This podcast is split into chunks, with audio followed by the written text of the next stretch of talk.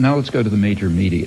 Here are huge corporations selling privileged audiences to other businesses. Well, what picture of the world do you expect to come out of that?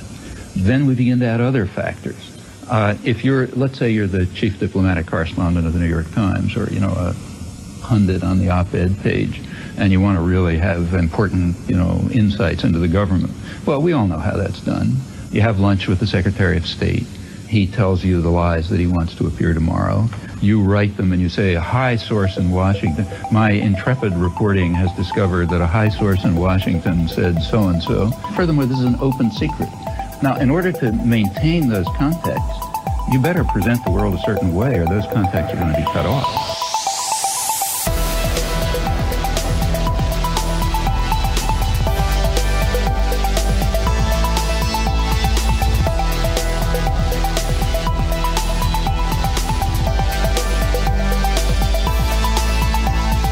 Broadcasting from Brisbane, Australia, this is The FOMO Show.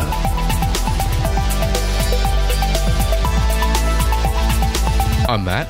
And I'm Joe. And this is a fortnightly podcast where we talk about the exciting ideas changing the world today and what might change the world tomorrow. We'll help you stay across what's going on so you don't get the fear of missing out. You can find us at FOMO dot show or by searching for The FOMO Show on your platform of choice. Now, everything that we talk about is in the show notes. You can find links to the stuff we're talking about and timestamps to the relevant part, so you can always skip ahead or find it later. So this episode, we're going to be covering a number of topics. We're first going to be talking about some new research out about microplastics in the human body. We're also going to be covering a few bits about the voting systems that are currently in place or uh, are coming up, so that's kind of interesting. There's also some new news out of Tesla uh, and SoftBank, which we'll talk about. We'll also discuss some privacy and security tools, and also a new, uh, well not new, but a great video conferencing tool uh, that's open source and we've used uh, a couple of times before. And then we're going to be doing a bit of a talk about the FOMO Show in twenty nineteen, what we're going to be up to and what you can expect. Well, listen, let's jump into it. So what have you been up to, mate? I've had internet for a couple of weeks now, and um, I've just got around to buying Star Citizen, um, which is this massive, mm. really ambitious space game. Um, you know, planets, you got spaceships, you can get out your spaceship, you can get all your mates in your spaceship, you travel around hyperspeed, all this nonsense. Um, so we talked about that in episode thirty-six, and if you're not excited about it yet, check out episode thirty-six. We got, I think we were just frothing over that, over we the were. game. Uh, so I just bought it, and now I'm waiting for the remaining fifty gigabytes to download on my internet. Yeah, yeah. You you, you sent me a message saying, I finally got it. And I said, okay, no, you got to wait. And um, you're even though you've got internet now, it's not. I'll check back in in a couple of weeks. Anyway, what have you been up to? Um, yeah, I've been preparing for uh, a meetup. I think we talked about that last episode. So I got a meetup coming up. Uh, I'm speaking at a couple of conferences coming up. You're talking um, about a big too. conference that's happening in, in Queensland soon. Um, BrizSec. Yeah, yeah. So it's it's called BrizSec. It is Brisbane's, I guess, cybersecurity conference. It's all about I T security, a lot of technology companies. And I'm going to be talking about the Assistance and Access Bill, which is the new legislation in Australia, which is basically uh, anti-encryption, anti-privacy, uh, anti-human rights, really. Um mm. Uh, and there's a lot of tech people who are asking a lot of questions about it. So mm. it'll be a really timely topic. We discussed it, I think, in episode thirty-four of the podcast. So if you do want to learn a little bit more about it, uh, if, especially if you're in the tech sector, you can go back then. Um, or if you're mm. in Brisbane, come on to the conference. Yeah, I'm so upset. I really wanted to go to that conference. And um, I made this stupid mistake of booking our customer conference at exactly the same day. So well done me. And we're a cybersecurity firm. Yeah. But in fairness, a lot of your customers will not be going to the conference because they rely on you to do all the cybersecurity stuff. Yeah, that's yeah. a fair point. That's why, yeah. oh, but it would have been nice for you to be there. Yeah, yeah, yeah missing yeah. that. Yeah. Bit of disclosure, uh, this podcast is not investment or any other type of advice. Now, in this episode, I don't think we're talking about much to do with cryptocurrencies. We're not saying at all that you should buy any stock, shares, bonds, guilds, gold, computer games, unless it's Star Citizen, none of it. Just don't don't follow our advice. Yeah, so if we talk about any kind of investment product or anything else that you can purchase, it doesn't mean you should buy it. You're all adults. If you're not... Um, seek an adult. Yeah, seek an adult, preferably your parent. Yeah. Uh, but yeah... Not us, please. We're not your parents. We're not your parents. I hope. So yeah, do your research, never invest more than you can afford to lose, and most importantly, avoid the fear of missing out. If you're interested about learning a bit more about blockchain and how it works, um, check out from episode two to episode eight of our podcast. Um, yes, that's our blockchain basics series, and it'll give you some grounding in the fundamentals of the technology and help you understand what on earth we're talking about when we talk about blockchain or cryptocurrency or Bitcoin. Mm. Let's get into the news. So first bit of news, New York Times is planning to experiment with what they're calling blockchain publishing. So, yeah, there was a job posting that CoinDesk found on the Times' website. And, yeah, they were looking for somebody to help design a blockchain-based proof of concept for news publishers. So, yeah, they were looking for a forward-thinking leader working on that proof of concept for twelve months within their R and D department. Um, and, yeah, as soon as CoinDesk posted the article, they deleted the job opening. But CoinDesk saved a description of the job, a job description, um for posterity. So yeah, that's kind of interesting. Yeah, so you can go look at what the job description actually was on the CoinDesk article. We'll link it in the show notes. But um, do you reckon they're just going to copy some sort of publishing thing like Steam? Or yeah, there are a few different. For? Well, there are a few different projects out there. So Steam's one of them. Um, there's actually a, and I'm blanking on the name, but there I know there was at least one or two Ethereum projects out there which were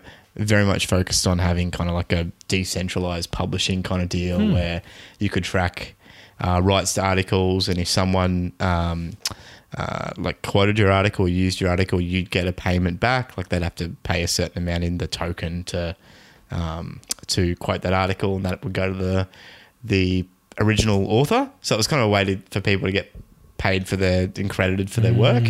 Uh, and, you know, to pay journalists as well. So, yeah, there's a couple of things out there. I'm not sure what New York Times is necessarily doing this for. Uh, I mean, we've we've talked about this before, haven't we, how you've got these big conglomerates and these big companies who start working on a blockchain platform, and a lot of the language around that seems to be we are going to build a, an open platform that everyone can participate on, but it's coming from like the biggest player in the market who no one else trusts. Um, and I think, yeah, Maersk was another one that we looked at who were kind of like the mm. biggest player in the shipping industry, and they're building a supposedly blockchain platform. Mm. Um, so, yeah, I guess, look, we'll just have to wait for, for more info out of it, but yeah, I'd be really interested to see how this would differentiate itself from something that is more open source and more accessible mm. um, rather than something that's a bit more proprietary. But it is cool to see that they're building, yeah, proof of concepts and yeah. showing some of the other publishers that they work with what can be done, which yeah. is because you need some money to be able to do that. They got to pay for a full salary for that person. So yeah. Exactly right. And I'd love to see how they're planning on using it, like implementing the technology, maybe in a way that we've never thought of before. Mm. Um, so, yeah, you know, I think the the startups have kind of gone out of I C O publishing, uh, I C O to raise money for these projects, but it seems like all the big companies are now getting into blockchain in one form mm. or another for their own mm. stuff. So, yeah, we'll just have to wait and see, I guess. Keep an eye out. N Y T coin incoming. N Y T coin. Next piece of news, microplastics have been found in human excrement for the first time. Yeah, so this is a study, uh, well, this is an article out of The Guardian, and there's a study that has been done on uh, eight participants from Europe, Japan and Russia, and they were essentially asked to um, submit their submit their excrement for examination. Um, but the study has found that uh, tiny particles of plastic may be widespread in the f- uh, human food chain and essentially in humans, um, in people's microbiomes. Mm. And the study said that up to nine different plastics were found out of ten varieties tested for in particles of sizes ranging from fifty to five hundred micrometers. And polypropylene and polyethylene, oh, I can't even you pronounce really that. You really just bit, you you bit more oh, than you can chew on that word. No. uh, were the plastics most commonly found? Yeah. So yeah, based on that study, they so based on a study of eight people, they projected onto the whole planet and said that more than fifty percent of the world population might have microplastics in their stools. Um, though they, yeah, they said that they they do actually need bigger studies to confirm that, but it's a pretty good point because we're wrapping all of our food in mm. plastics. Mm. There's a lot of plastic. I mean, they found, they've done studies on fish, and you know, we dump all our plastics into the oceans. Yeah. And they're finding out a lot of these fish are turning up with a lot of those plastics in them because it, when it's on the ocean, it's not just a, a plastic bag that's just floating on the surface. It's it's starting to drift it like seep into the water, and these little particles, and the fish eat them. And yeah, yeah, and, and plastic's not something we're meant to be consuming. Yeah, you know? And like mm. there's issues with processed foods already because some of them are said to contain plastics, like literally within the food. But um, but it also seems that these plastic particles from even just the stuff we wrap the pla- the food in mm. is starting to make its way into the food chain. And yeah, mate, I, after reading this article, I went to our fridge and I went to our cupboard, and like we've been making a more conscious effort this year to not eat processed foods and to eat mm. more natural foods and less uh, sugars and all sorts of stuff. But even still, it was alarming the amount of food in our fridge and in our cupboard that was, you know, tightly wrapped in plastic. Wow. It's unreal. You know, you, it just changes the way you look at everything mm. in your fridge, mm. particularly. Mm. So, yeah, the studies haven't really been done into the effects of these microplastics on the body, but yeah, it was just an interesting piece, so we thought we'd uh, thought we'd flag it. So, next bit of news: a critical flaw has been found in the Swiss internet voting system. This is pretty crazy. So. Mm. Cory Doctorow wrote that it's a microcosm of everything wrong with e-voting, security practice and auditing firms. Bit of a background, Swiss Post. So we talked about this last episode, I believe. The Sw- oh, maybe it was a couple of episodes yeah, ago. Maybe in a couple of episodes ago. Um, yeah, yeah. About, yeah, the Swiss government doing voting. Uh, they, they did a, a bug hunt, mm. asked people, you know, made a made a prize offer. Some pretty significant money too for this bug hunt. They put up a fair amount of money and basically said, we want you to pen test our security system. Mm. Now, they um, they took down a couple of the tr- more traditional protections around that system. Mm-hmm. They said, look, we'll mm-hmm. let you in so you won't have to try and get in first. Mm-hmm. But once – so we'll let you in and we want you to test everything about the system and check for any vulnerabilities. Mm. And I think there were re- rewards up to five hundred thousand dollars dollars worth or something. It was something crazy. There was like some big rewards mm. put up. But yeah, so they, they contracted this firm to build a system, consulted with outside security experts, and even got K P M G, uh, the massive consulting firm, to audit the system. Yeah, then they announced this program, and, and yeah, so someone found that um, because Swiss Post were actually giving them the source code but made them sign a non-disclosure agreement not to share the source code. Mm. They actually leaked the source code online. And then an international team um, of some of the world's top security experts actually analysed the code, and they found a massive bug that would allow a single untrusted party at Swiss Post to undetectably alter the election results. Now, that's that's big because Huge. this this... It's meant to be a democratic vote. It's meant to be the whole sell with e-voting is that it's more secure. Um, it it it allows for no manipulation whatsoever. The results are the results, and for them to find that one single person could effectively skew the entire vote however they want and not be detectable is a massive deal. Mm. Particularly when all these big companies have gone through this um, this. supposedly gone through this program with a fine-tooth comb and ordered it for all this kind of stuff. Mm. And said it's A-OK. Now, there was a, a Matthew Green told Motherboard that he didn't think it was deliberate, but he also said, look, if I set out to design a backdoor that allowed someone to compromise the election, it would look exactly like this. Yeah, yeah, which is... Um, I mean, you can read into that whatever you want. Swiss um, Post reaction was pretty good as well. Mm. Yeah, they, they said, you know, it's not a big deal because... Uh, Swiss Post employees wouldn't steal an election. You can sort of, you can trust us. You can trust us. Yeah, yeah never. But, but and and um, so the New South Wales government here in Australia used the same company and are using the same system. And wow. similar questions were put to them to essentially mm-hmm. say, well, these vulnerabilities have been discovered. Um, shouldn't we consider fixing them or using a different system? And they, they basically said the same thing. They said, yeah. well. No, well, the, the vulnerabilities don't really matter because we we'll have, be conducting it. Yeah, and they're like, we have these air-gapped computers, so yeah. you would need to be able to access a computer that only we can control. Yeah. Um, but don't worry. And it's a way for everyone else. Yeah. And like secured so no one else can touch it. Yeah. And it's in a it's a secret location. But they said, don't worry, we're this company, this uh, uh, Barcelona-based company, mm. um, they've issued an update, so we'll install that. So you can you can trust that they've updated to the latest version. yeah, and, and so there was, a, entirely apart from this, well, not entirely apart, but there was a, a big Twitter thread from one of the security experts that did a lot of work on this stuff. Mm. And it was really interesting, not only watching what they said about the process itself, because they said, well, you didn't actually participate in the bug bounty because of the terms. They were too onerous and they, they'd essentially forced us to go against what we stand for. Mm-hmm. Uh, but once the code got leaked, obviously, we had a look at it. And um, and she said that it, it, it boggles her mind that these governments aren't trying to open source this a lot more mm-hmm. and aren't getting these other security experts to...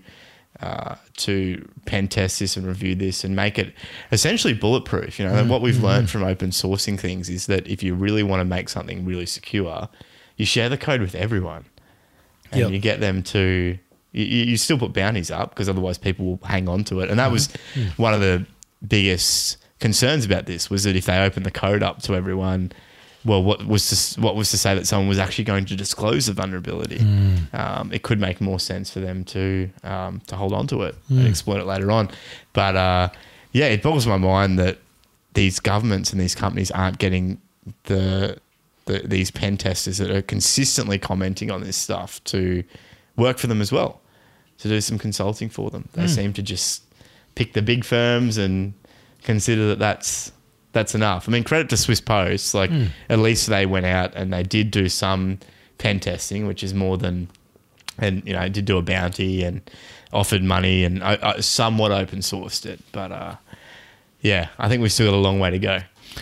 And I guess coming in with a bit of a solution, DARPA. So they're usually the um, the Defense Advanced Research Project Agency, I think, in the, in America. They are looking to build an open source voting machine. Um, so yeah, to prevent us having to take a back step, uh, futurism say, um, the, the, yeah, this, this firm is working with a cybersecurity firm to develop open source voting machine technology that would let people verify that their votes were tallied correctly. Now, they're saying the goal isn't to sell machines, but to develop tech that would beef up existing voting machine vendors' security. So yeah, to make sure any new voting machines built with their software is better than today's, the plan is, is to invite experts uh, from computer scientists and academics to hackers to test it out and search for vulnerabilities. Yeah, so one way that the new system might improve upon others is by printing out a sheet showing a voter selection so they can look it over before feeding it into a separate machine that'll actually record the vote. And uh, Joe Kinneary, who's the principal scientist on this, said that receipt doesn't permit you to prove anything about how you voted, but does permit you to prove that the system accurately captured your intent and your vote is in the final tally. Mm, mm, mm. Just back on this Swiss Post thing, you, you they, they made this voting system and then... open source this, well, not open source, they shared the code, got some people to hack it and said, hack this system. Then they found this massive flaw. Yeah, and, and then they were like, they got all defensive. That's what that's what boggled my mind. Like, these guys found this flaw. And the, the thing about the flaw too was that it wasn't just any security vulnerability. It was something that fundamentally uh, undermined the whole intent of building this voting system. The whole intent of building this voting system was to have a voting system that was above reproach. So mm-hmm, you could mm-hmm. you could cryptographically and technically prove that Uh, not only had people voted and cast their votes in a certain way, and that's tied to some form of identity, but that no one, no one, like not any party, had influenced that vote. And they've spent a whole bunch of money on this. Like it, it's not a cheap endeavor. Like this stuff cost a lot of money mm. and was built. There was no reason to do it other than for this. you know, like they could have kept the current voting systems if they wanted to, mm-hmm. but one of the fundamental reasons they did this was to achieve those goals. And so then when people came out and said, well, actually, we found a flaw that fundamentally undermines the purpose of this voting system and is what we would call like a, a fatal or critical flaw, mm. essentially. It's something that has to be patched and has to be fixed for the software to do what it says on the tin. Um, The Swiss government, the consulting companies, the New South Wales government all got really defensive. And, and instead of saying, okay, we'll fix it, they said, well, uh, well, it's not that bad because, you know, it only requires you to trust us. Mm-hmm.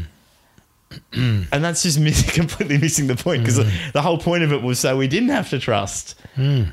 Mm. The, the the government and yeah. the, the employees, because they were who we were building this system um, for, you know, to prevent against mm. someone mm. in a back room somewhere fudging some numbers, changing some numbers, or a corrupt government, you know, saying that, yes, we had a democratic vote, but actually fudging the numbers behind the scenes. It's just...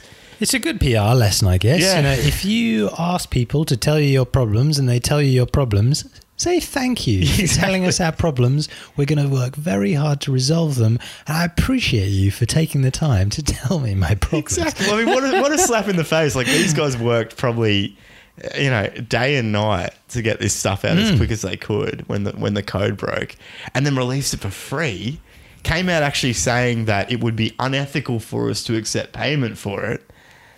Uh, and instead of saying, you were awesome, like, thank you so much, guys, we really appreciate what you're doing, do you want to come and look at some other code? It's mm. like, no, screw you. Oh, mate. Don't knock over our sandcastle. Oh, boy.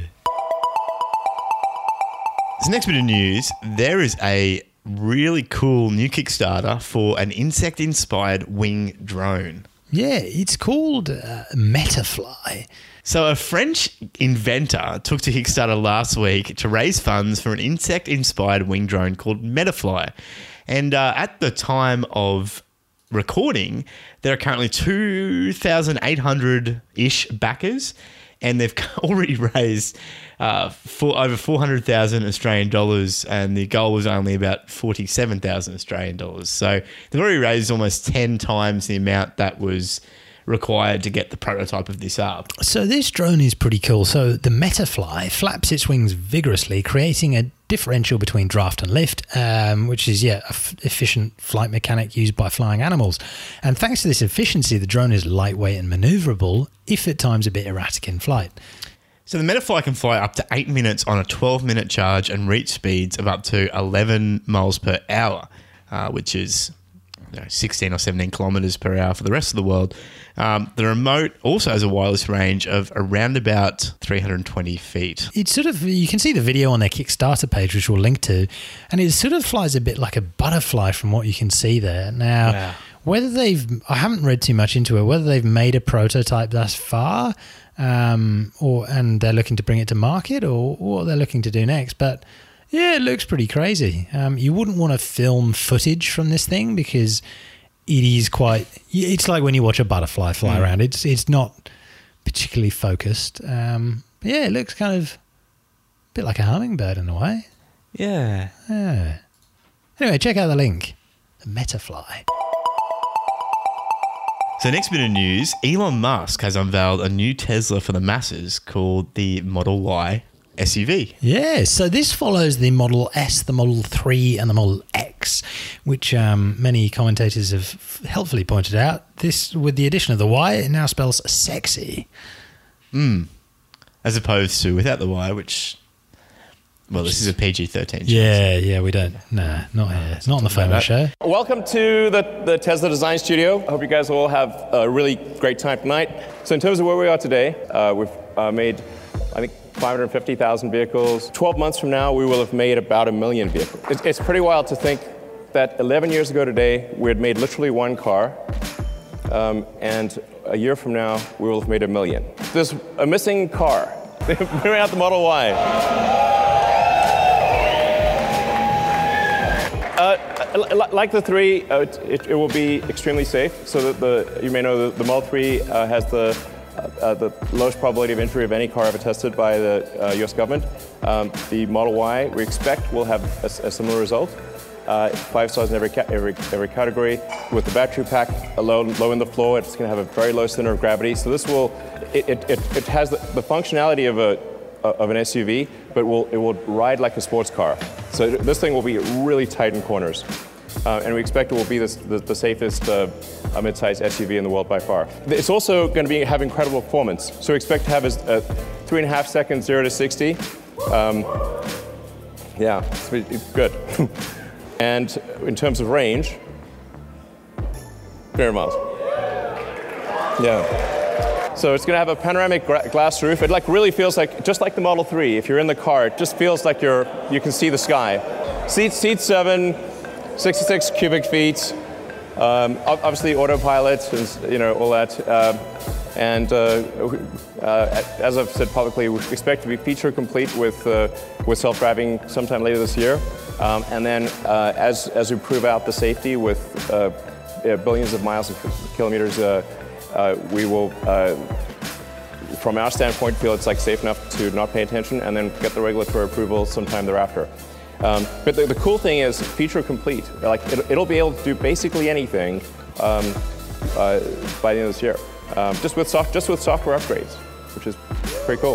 The the, the, the basically long-range one we expect to be about forty-seven thousand dollars, and then sometime in twenty twenty-one we'll have the the sort of standard version, which will be have a thirty-nine thousand dollars price point. Uh, now the seven seats are optional. So there you have the sexy presentation. Thank you all for coming. Uh, um, We are bringing sexy back, quite literally. All right, thank you. I found our family car. So, oh, this is all-wheel drive too, mm. dual motor. So, The Verge has said that this is a Tesla Model Y, the electric car maker's new compact S U V due out in twenty twenty. It's got a range of three hundred miles, seating for seven. It's capable of sprinting from zero to sixty miles per hour in three and a half sec- seconds.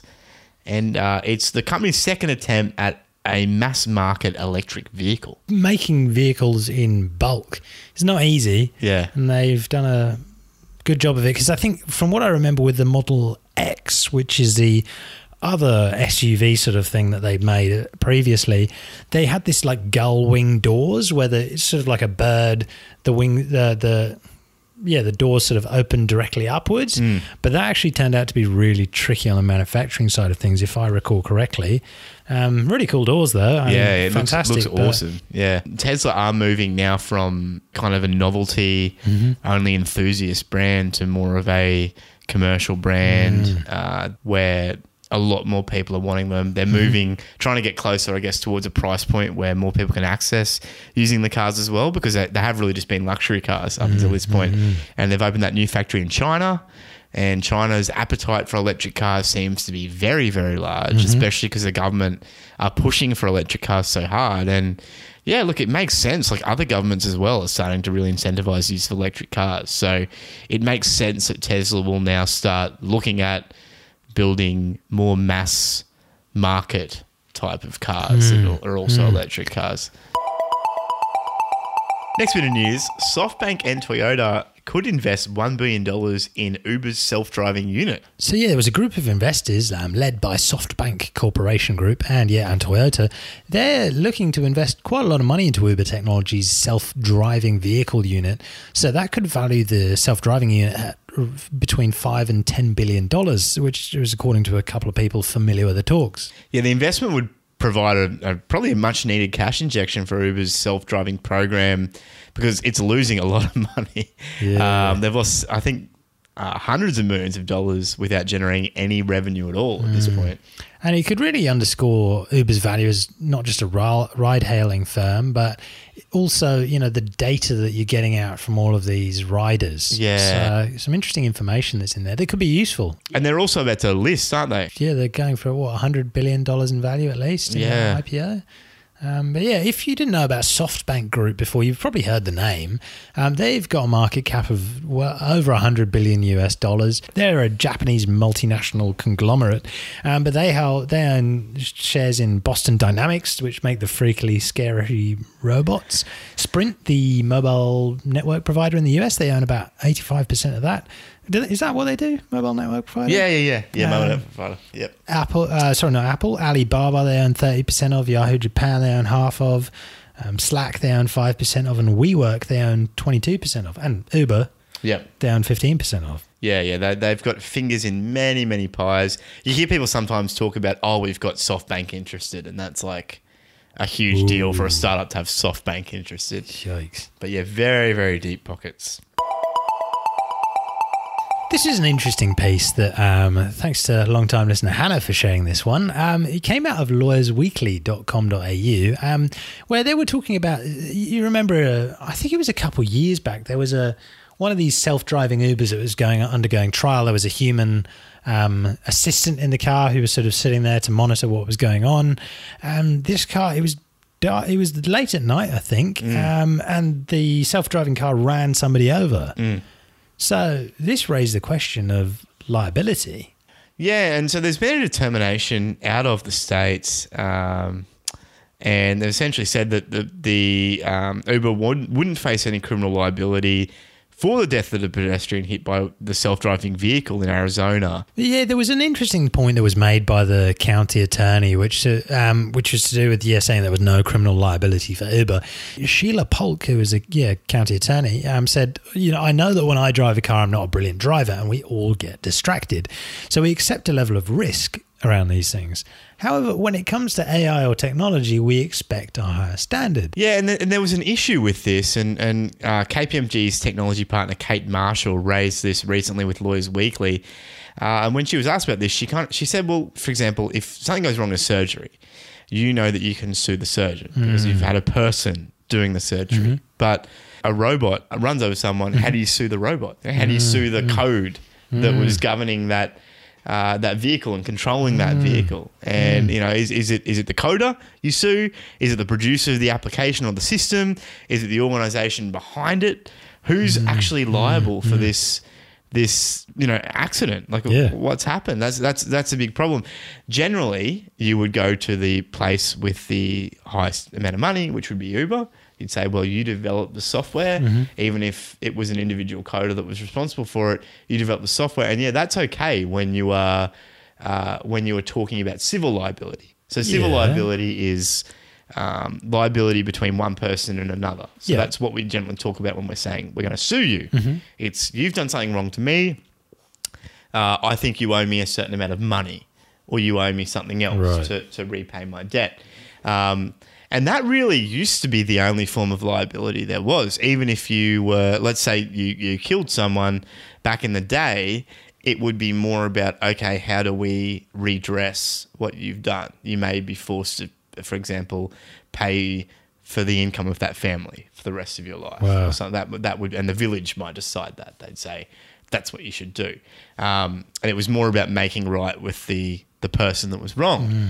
But we now in our modern society have this new concept called, relatively new concept called criminal law, which is you're not only liable to the individual, you're also liable to the state.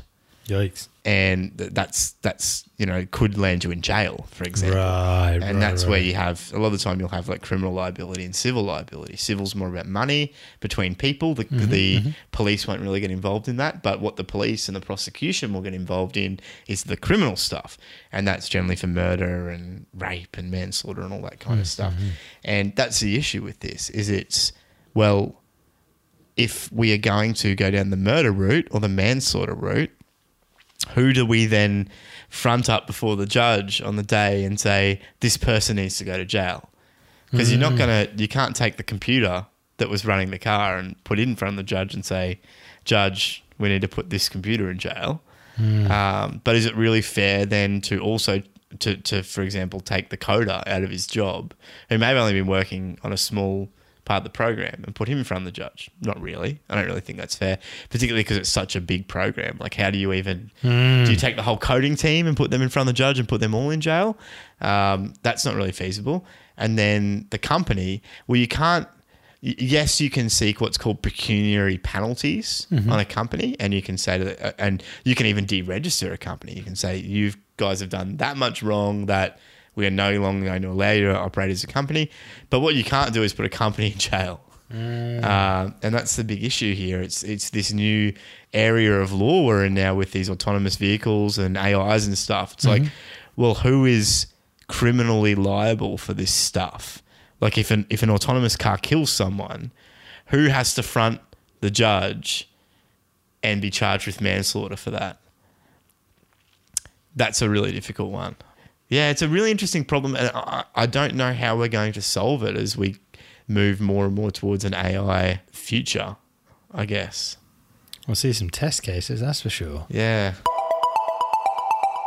Wherever you're joining us from, it's pleasure having you here. Why not drop into our Telegram channel and say hello? FOMO dot show slash Telegram. So on this week's privacy and security segment, we wanted to talk about a couple of ways in which you can send files securely to other people. So the first one is called private storage dot i o.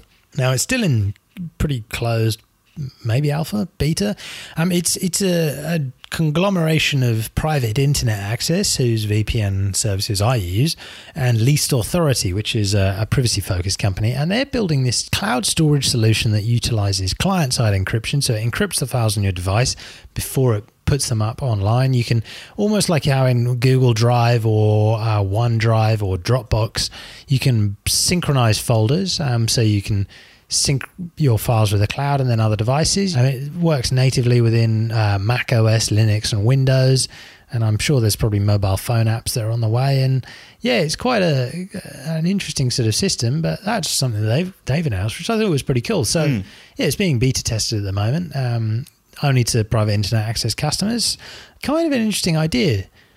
And on those lines, we received a link from uh, Karsim, who is a long-time listener of the FOMO Show. He recommended uh, a link, send dot firefox dot com. Yes, this is called Firefox Send, and it's been in it's been out for about two or three years now, but not in, I guess, final form. People have been able to test it, they've been able to use it, and they've been able to trial it out. But Firefox has finally said it's ready for prime time. And go to send dot firefox dot com, and you've got a drag and drop box there. You can uh, upload files to this, and what it will do is it will uh, it will encrypt it on your end, mm-hmm. and it will also send a uh, you can essentially decrypt it then on the other end. But as it transits through the internet, Uh, between, you know, from one person to another, or you send that link, there's no way for anyone to decrypt that file without the decryption key.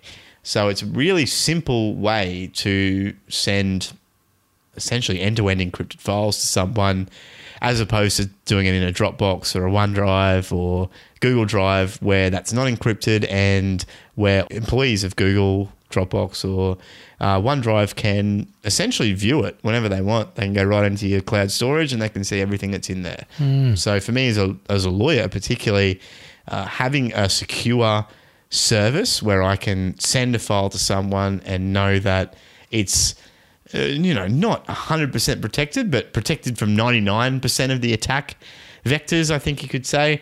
Um, that's a that's a big one, and it's really easy. So I've, I've been really impressed with it so far. Yeah, yeah, it looks really cool, really simple. Just drop it in, send it to somebody.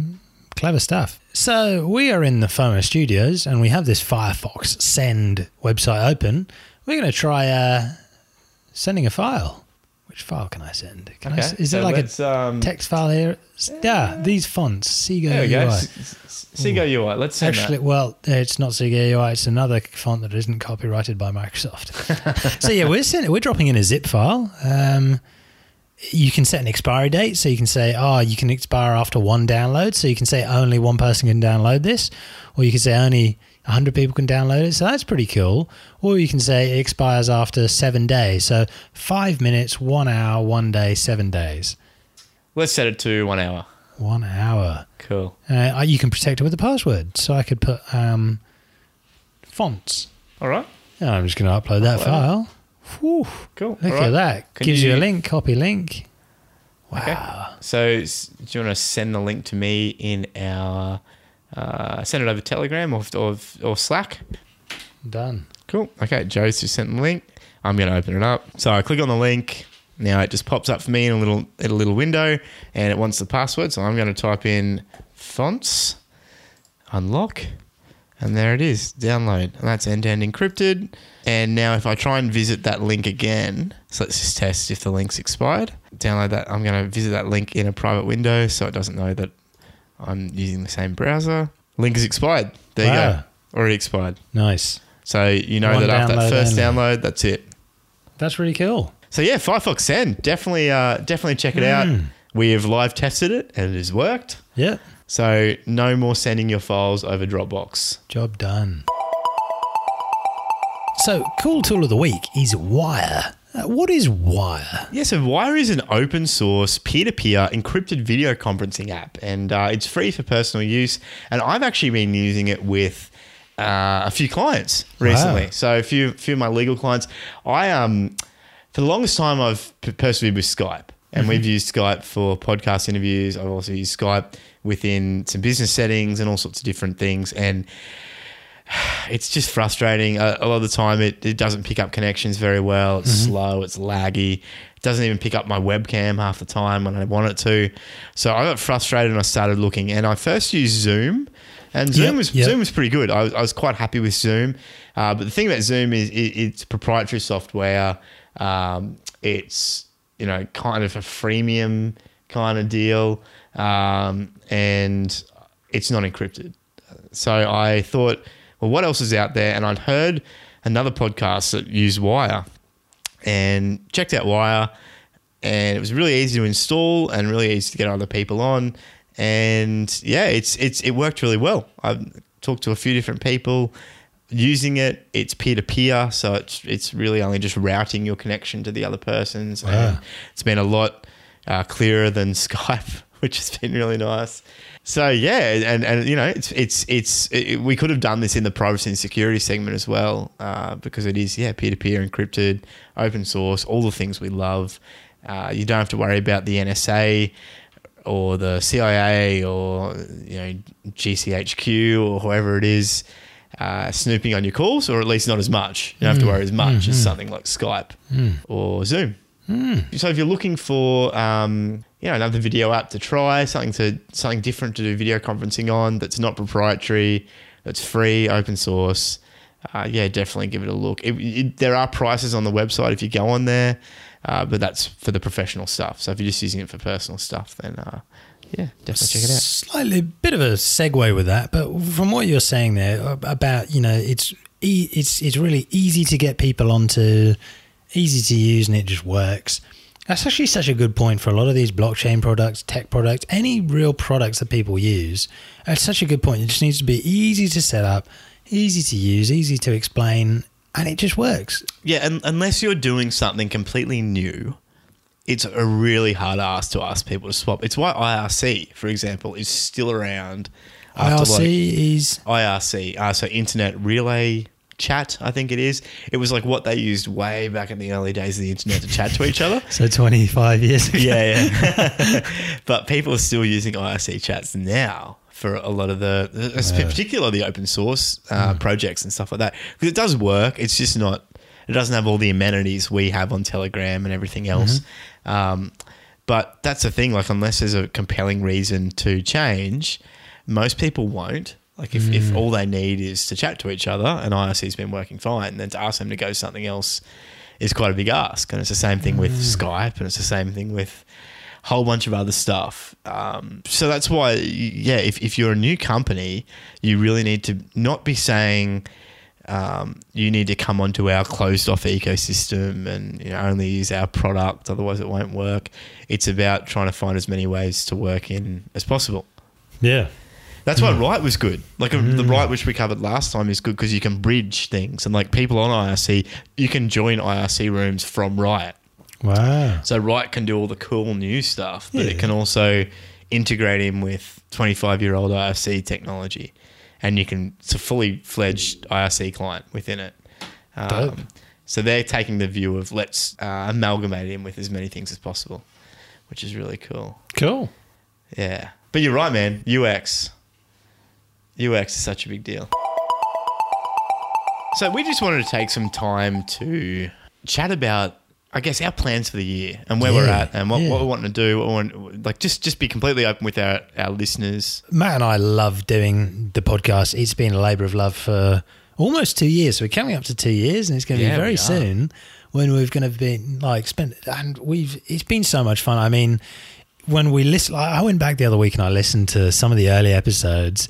And at the time I thought, oh, this sounds all right. And now I'm listening to the newer ones and where we've come to with editing quality, being yep. able to like yeah the, the way it sounds now, it's, you know, it can still be a lot better, it can be more professional, there's loads of things that we want to do with it, yeah but from where we've come, it, we've got gone such a long way with it. Yeah if you, if you want to laugh, go back and listen to episode one. You listen to it. Uh.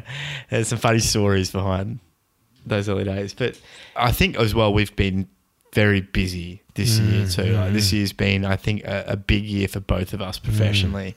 Mm. Um, it just meant that we haven't had as much time to dedicate to the show as we probably wanted to. And the, the fact is too, like recording the show is probably the quickest part of our entire mm, mm, podcast mm. workflow. You know, yeah. there's, there's, there's a lot of time that goes into uh, preparing for the show, then editing the show afterwards, getting it all ready to publish, publishing mm, it out, mm-hmm.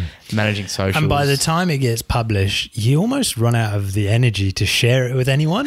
So you just like, it's live. And then, yeah, I haven't really sort of like shared it and mentioned a lot of the people that we've mentioned in shows and stuff. So there's a lot that we're going to be, that we want to do with it. I mean, yeah. you can, if you if you've listened for uh, over the over the last couple of years, I mean, thank you so much for joining us. Love yeah. having you here. But yeah, you're here. We've got so many plans, and um, not as much time to put them into fruition. So, we one of the things we wanted to do this year is, as well as growing the show, and we'll come on to that in a couple of minutes. What we're going to start doing more of is um, not sort of shame, not shamelessly promoting anything, but the mm. products that we love and that we use. So, yep. whether it's Malwarebytes, mm. which is great software for stopping malware on your computers, yep. you know, the one that I use and trust. But um, you know, whether it's products like that, or if we mention books and things like that, we're going to start. You know how we link resources in the mm. show notes? We're going to keep doing that like we always have, but we're probably going to put in, you know, a link to maybe the book on Amazon yep. so that if you buy the book, having followed our link and our recommendation, we'd get a small little kickback for that. Yep. And the reason is because we want to invest in a few different things. There's one of the things that we want to be investing more in. Yeah, so obviously the uh, tooling, first of all. So at the moment we are running quite a simplistic studio setup here. Yeah. Um, Uh, and it's kind of getting to the point where we really need to be considering upgrading our studio setup. Mm-hmm. We would love to uh, upgrade that studio setup. So we'll probably still have to put in a fair bit of our own money to do it. Mm-hmm. But uh, what we want to do is we want to be buying a mixer, because right now we can only plug in two microphones into this old um, slowly dying MacBook Air. So we can't actually have three people in a room at once and do a, an interview. So you'll yeah. find that if we're doing an interview with somebody, it's one or the other of us that's doing the interview. We'd love to just be able to, um, we're going to invest in, you know, getting another microphone, getting a mixer so we can have three microphones recording into our software at once. Yep. Um, editing takes quite a lot of time each week, and because both of us hold down jobs and there's more things that are happening on the way for each of us this year, we're going to start looking to outsource um, editing. So I know, I think it's Crypto Clothesline, which is another Australian podcast. They're paying somebody to do the edit every every week or every yeah, two weeks. Every week, yeah. Um, But yeah, we're gonna we're gonna start looking at bringing somebody on to to, to relieve some of the some of the pressure yeah. there. And the beauty of that is it, it will give us more time, particularly if the if if we have the funds to cover that stuff mm. and the show becomes a little bit more self-funding. It will give us the time to then consider doing some more interviews mm-hmm. um, because interviews is one thing that we've been wanting to do for ages, but editing takes us so long mm. and all the other stuff we do that we could potentially push off somewhere else, or the technology or the tools we get might cut down on the time it takes us to do it. That'll take so much time that by the time we come around to thinking mm. of going through the whole process of setting interviews up um, and then going back and forth and getting mm. everything ready, it's just it's a little bit of a bridge too far at the moment. Yeah. So any anything that we are going to raise this year is just going straight back into the podcast. I mean, yep. anything that doesn't go into, you know, buying equipment or paying off paying for hosting or paying for someone to help edit it. Yeah. It's all going to actually go into advertising and stuff to help actually get more people listening to the podcast. So that's where all of the income that we get is going to go. And we're going to share like more of that as we go. Yeah. Um, so we're going to have a page that's going to come along to the website. It's probably going to be fomo dot show slash support.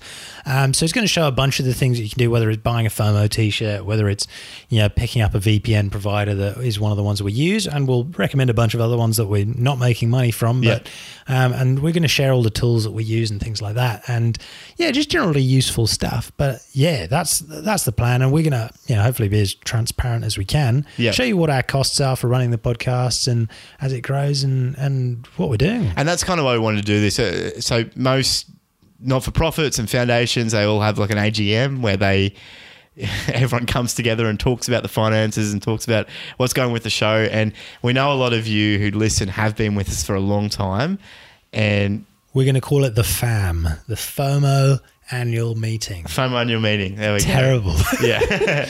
And look, to be honest, like next next year's FAM, FOMO, FOMO annual meeting, uh, we'll think of a better name for that. Ridiculous. Um, we'd love to have a live. Like that'd be something yeah. that we would love to do live. And, and we're looking at the option of doing video. We've yes. wanted to do video for a long time. Yes. But again, uh, it's time, it's cost. It's a lot easier for us to justify shelling out for some of this equipment and also shelling out for someone to edit the videos mm. on the other end mm. and make them all look nice and put them up on YouTube.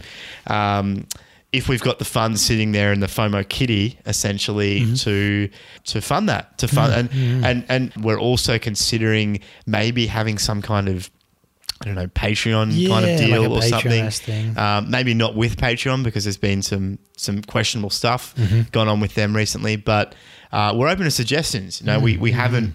We've never really put up a bit Bitcoin link or a, a crypto link to support yeah, us. Yeah, we haven't actually. Um, That's a very good point. Yeah, and we probably should do that. I think yeah. we've been attempting to do that for ages. But uh, there are also other platforms out there. I think Ko-fi is one that I've oh, I've heard yeah. another uh, po- podcast is using now mm-hmm. as an alternative to uh, Patreon. But we're open to other suggestions. So mm. if if you have been wondering for a way to support the show, we're going to come up with some. We will come up with some, but also let us know. Like mm. we're we're on Telegram. Uh, we've we we rattle off our contact me- means of contact every week. Mm-hmm. Uh, if it's something that you would like to do, and there's a certain way you'd like to do it, let us know. We a couple of and and sorry, keep going. No, you you go. Well, two other things. One that I've completely forgotten until more, more recently. I've been so busy at work, I forgot. We're going to start doing some giveaways on the show. Um, I, I've been in touch with uh, Brendan, who's in our Telegram. Now, we're going to organise some giveaways uh, on the show of these um, Coin Storage Guru kits. So, you basically split your, um, you know, you get that twelve-word safe word, or is it... Mm. Was it twelve words? These twelve words, yeah, recovery phrase. Those twelve yeah. word phrases. He gives. He has this kit which is actually patented, where you split. You put two thirds of your um, twelve word th- seed across three cards, and with any two cards you can pair it up. So we can actually start giving some of those away. Now I haven't yeah. actually worked out. Oh, I've been so lazy. I haven't actually worked out how we're going to do the giveaways. But if you have any ideas or experience with giveaways or how what you think we could do to give away, because I, I reckon we're going to give away, away twenty over the next um, over the next few months mm. um, to our listeners. Um, I haven't figured out what to do with that, but we're going to we want to do more stuff like that, giveaways and and different bits and pieces just to to listeners. Yeah. Um, and then there's something else we want to do this year. So as far as growing the show, like Matt mentioned video, we really want to do more video and that's going to be something we're really excited for. But um, we've already been playing around with some of the video yeah. tools and, and kind of testing it out a little bit. Yeah, yeah. dipping the dipping the toes, yeah. you might say. But what we really want to be doing is interview. We're going to reach for the stars on interviews. Um, so... Yeah, quite literally reaching for stars. We've yep. got, we've started a list of the people that we want to be bringing on the show. Now, there are some huge names that we'll probably never get on the show. I mean, down the line, one of the goals is Elon Musk. Yep. Never, ha- he will not have the time for us. Uh, not not right. now. Yeah, but right. we're gonna. Well, that is there. We will have Elon Musk on the show, and then the next episode we will close the FOMO show. um, who are some of the other people that are on the list? Yeah, so we uh, we'd love to interview Jack Reciter from Darknet Diaries, great podcast. Uh, Jeff Berwick from the Dollar Vigilante as well. He's one of the first people I ever listened to when I got into crypto. Wow, um, and he's a yeah really interesting character. I know you want to interview Kim dot com. Absolutely. Big fan. Um, yeah, of Kim dot com fame. So mm. he's, I, I really want to chat to him. And we want to talk to some of our favourite economists as well yeah. because there's a bunch of, you know, we want to talk to people who are looking at, um, there's, oh, I was chatting to somebody the other day and there was a degree that you can do to do with like international development and it's, yeah. it's strategic development, I think the degree was. But talking to like ec- people who are actually really looking at these countries where people we're investing in, chatting to whether it's, Econo- uh, economists who have brilliant views on debt and stuff mm. that we're interested in, whether it's people who are running projects, whether it's entrepreneurs. Yeah, and even um, we'd love to chat to some notable people from emerging markets as well. Mm. I think uh, that's that's something that we would probably need the help of our community uh, to work out who would be good to chat to. But yeah, places like India, Africa, mm. um, a number of those nations which are up and coming. It'd be great to chat to some people that are involved in that process. So maybe we need to do a, a submission part on our mm. website where you can be like, request an interview, as in you submit somebody to be, be for an interview on the FOMO show. Yeah. But also then that could go into our list. But then also maybe we should do a submit a link. You yeah. know, send send your news across, because a lot of people share really cool news with us. Yeah. We want to be able to stick that in the show. Yeah, and look, the benefit of um, of us being able to outsource some of our more administrative and uh, editing processes means that we could potentially aim to have some more regular Uh, episodes of the mm, FOMO show as mm, well, mm. With, particularly with these interviews, because mm. uh, up until now we've only been doing an interview about once every sixth or seventh episode. Mm. Uh, most of our episodes have been more of like a show. Yeah, uh, it's the FOMO show, but we'll generally do a feature. There's a lot of work that goes into those features, just researching everything and making sure that we've got our information straight. Um, and that's great. But the great thing about interviews is that once we have them locked in, it's generally quite easy to interview them, uh, package it all up, and then send it out. Mm-hmm. Um, so we, we've been we've been toying with the idea of maybe doing like an alternating schedule where one week we have a show, the next week we just have an interview. Mm-hmm. Um, or, you know, it, it just depends on how many interviews we get and, and where we're at. But um, we definitely want to be chatting to, mm. to more people, because every time we have had someone on this show, we've felt that it's given a lot of value and yeah. given us some really unique perspectives yeah. on, on what they're doing. Yeah. So in summary, I guess what we want to be doing this year is we want to be, we're going to try and um, work out ways that we can get some more cash so that we can in like get some more free time, so that we can spend more time investing in the show yeah. so that we can do more frequent shows. And that's basically what we're going to do. We're going to just do that. We want to keep growing the show. Love the show. Yeah, we probably started a little bit ominously at the start of this. So it, it probably sounded a little bit like oh, we I were. Did. We were but but this is for, for both Joe and I, and I'm speaking for Joe here, um, I guess, without his permission. But uh, we love doing the show. And it is one of our favourite things. Mm. It's it's a it's a point of pride for both of us. We uh, we both tell people all the time. I, well, I do anyway. Uh, that. You know, we've I've got a podcast and you should listen to it because it's great. Mm. Um, and so we're not going anywhere, and, you know, we're committed to trying to make this thing better regardless mm. of, of how much money mm. we get in. But um, having a bit of funds coming in and having some support from, from your listeners uh, would really make a difference for us. Yeah, yeah, absolutely. And would help us give you a more awesome product. Which, yes. For free. For free. For free. For free. Yeah. Nice. So, yeah, that's FOMO and FOMO through to twenty twenty yeah. and beyond, because, yeah. And just just seriously, reach out to us. Like, yeah. let us know your thoughts. If you think there's something that we should be doing, or if you've got a connection to someone we should be interviewing and you want to help set it up, um, just let us know. Like, and while we're here, I just want to give a big shout out to everyone who's really ever stepped into our um, our Telegram channel. I mean, we've had we've got a bunch of people in here, really cool. Yeah, you guys reaching out absolutely means the world to us. And ever since Luke first reached out to us, whoa, it was like a month into doing the show. Yeah, we actually did not realize that someone was actually listening. So weird. Yeah. So weird. Yeah, but seriously, if you've been along with us for the ride so far, thank you very much. Uh, we're not going anywhere. Absolutely um, not. We are extremely dedicated to making this thing mm. even better than it already mm. is. And uh, yeah, we just need more time to just work on the show. Yeah. And not work on the... If you could see our private chat between Joe and I, there is a laundry list of things that we've been wanting to do for a long time. It's um, yeah, it's just built up to the point where we're just gonna we're gonna we're gonna one way or another we're getting people to help uh, to help out with the edit and all that. Yeah, but yeah, we're gonna yeah, yeah, yeah. So if you want to be involved, um, we will we will start to have some ways that you can be involved. If you're an audio editor, reach out to us yeah, and that's seriously. Know your rates. Like yeah. I will pay you. but um, but yeah, reach out to us. Like we said, jump in Telegram. We're always happy to chat. Send us your feedback, and uh, just yeah, thanks so much, guys. Like it, it really does mean a lot to us uh, having you listening. We do not take you for granted. Um, and, uh, and yeah, we appreciate you. So I got an instant message this week. Um, somebody yeah. sent me a link. Uh, we hadn't, haven't actually heard from Dan, Dan the I C O man, for quite a while. Mm. And um, yeah, I got sent this link, and it was to a YouTube link to a speech. Um, you got to hear this.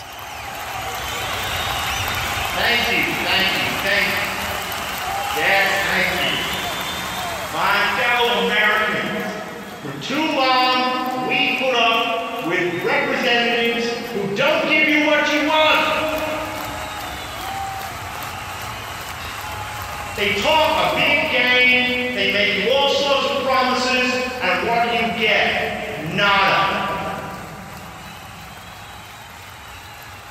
Well, Dan, Dan, the I C O man, is free again, and here to bring you the representation you really want and need.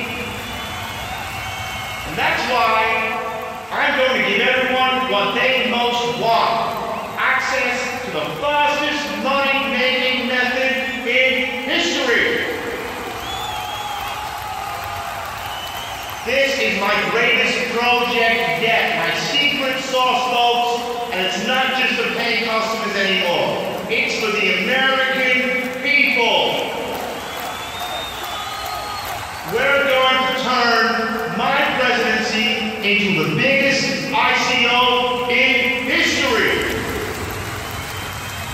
What could be more revolutionary than the whole U S government going on the blockchain? Nothing. So that's why, if I'm elected, my first act as president will be to issue a brand new token, people, a brand new coin. And I know you want details.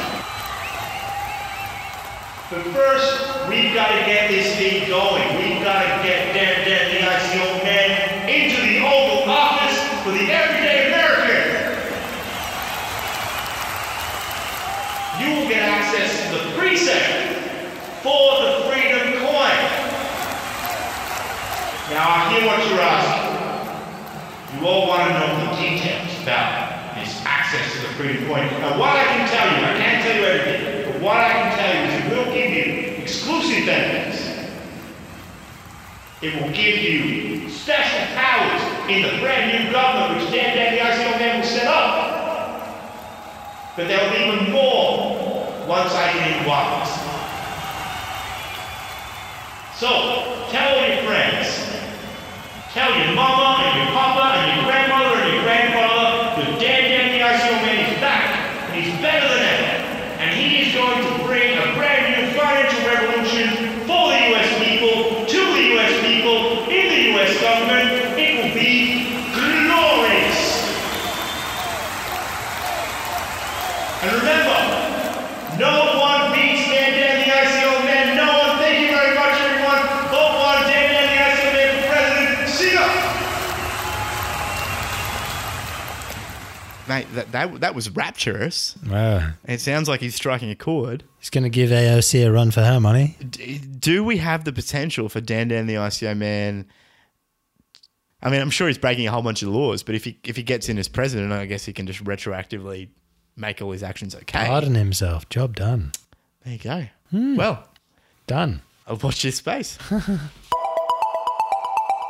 you know someone who might enjoy this? Please feel free to share it with them. You can find us at FOMO dot show. You can jump on our Telegram at FOMO dot show slash Telegram. You can follow us on Twitter at the underscore FOMO underscore show. And at YouTube at FOMO dot show slash YouTube.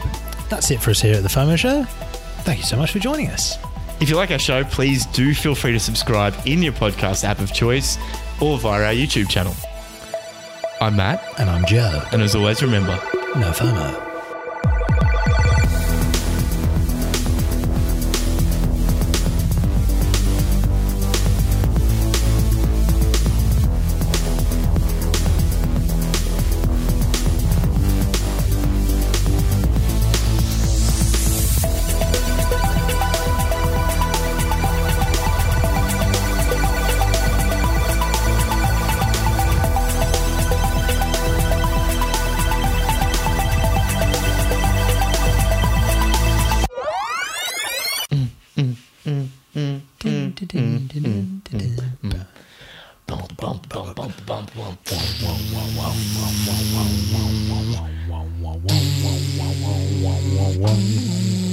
I'm actually so stoked with that theme tune as well. Like, yeah. It's a good set of notes. Yeah, it's a good sounding theme. Um, and it's a Kickstarter project that is currently, yeah, on Kickstarter. Very, very self-explanatory there. Hot takes here on the phone. In other show. news, um, you can... Water is wet.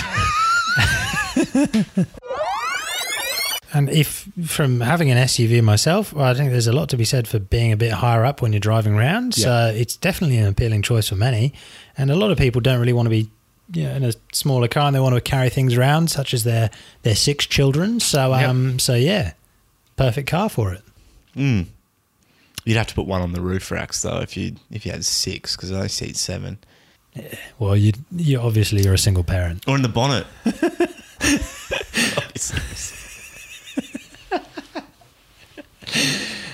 uh, um. Yeah. What, what's what's going on? Softbank Grupo. I love how love how Wikipedia spells out Japanese words and you can only read it in a hoarse voice. How else are you reading that? You want, you want to see like some, you need some like anime like soundtracks, like punching sounds. And then like a bunch of girls being like, ah, and then like Kabushiki Geisha. Sign up for this free trial and somebody will be in touch with you. And I'm like, huh, jog on. Yeah, exactly.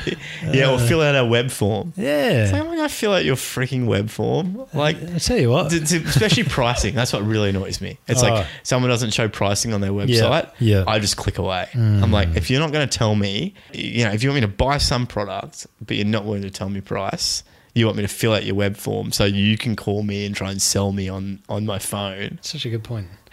Be right back, going to work, putting prices on all the pages. I'm beginning to think that a lot more will probably happen in our browsers than we even anticipate. So like a lot of this V R stuff, mm-hmm, for example, mm-hmm. because you're talking again about the difficulty level and getting people on and making things easy. If you're asking someone to install a whole new program to use your V R thing, Yep. that's another barrier. Yep. Like that's another way yep. that it, you make, you're making things more difficult. If you just say to them, go to this website, like open up the website mm-hmm. and mm-hmm. all of a sudden they're in your V R world and someone's right in front of them talking to them and saying, hey, what's your name? And you're like, uh, you type in Matt and they're like, hi, Matt, how you doing? Let me show you around the world. And they just start and, mm. and, then, and then you don't move and they're like, follow me, press W. And you're like, oh, you press W. And all of a sudden you're moving yeah. and you're in the V R world. You know, like that's, and that's possible now. Like you can run that kind of level of stuff in a browser now. Um, I just, I mean, that's so much less of a barrier to entry than having a separate program. Mm. Same thing. I, I think, I think I can almost guarantee you're going to see this from Amazon very soon, because they're working very hard on making V R mm. shops and V R marketplaces. Wow, I can yeah. I can nearly guarantee you that in a few years' time, or maybe even a year or two's time, you'll go on Amazon and they'll say, we've got a new marketplace for you. They won't. They may not even say it's V R. They'll mm. just say, do you want the enhanced experience, yeah, Amazon experience, right? Beta. Yeah, yeah, yeah. You'll click on that and, and all of a sudden the browser, like the traditional Amazon web page will fade away and you'll be in Amazon world, mm. you know, and it'll mm. be like, what What are you interested in? And it'll be like, I'm interested in clothes. Or it might even go, based on your buying habits, we think you'll be interested in these stores. Yeah, yeah, and yeah. those stores will just appear in front of you. You'll open the door. There's your, there's a whole bunch of clothes you might like. And, and it'll say, you want to try this on? Mm. Do you want to try that on? Mm. Or it's going to like, well, check out the latest in gaming. You sort of click there and it launches you into this hyperspace, and then there's like planets of do you like hardware or the newest games, and you can see like stuff via like samples of those games yeah. playing in the background in this yeah. massive... It's going to be awesome. Yeah. It's going to yeah. be awesome. What if you have a character within a character, right? So we have Nikolai, our character Nikolai. Yeah. He hacks the fun... The Rothschild. Oh, and he calls us every week. And he's like, look at the recording I have found.